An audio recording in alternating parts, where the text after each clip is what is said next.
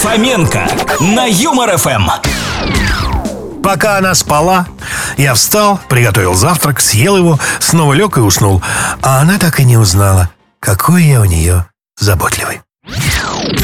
Вопреки всем законам генетики, сын сантехника Петрова закончил школу с золотой медалью, институт с красным дипломом и уехал на стажировку в Англию. А спился уже в Оксфорде.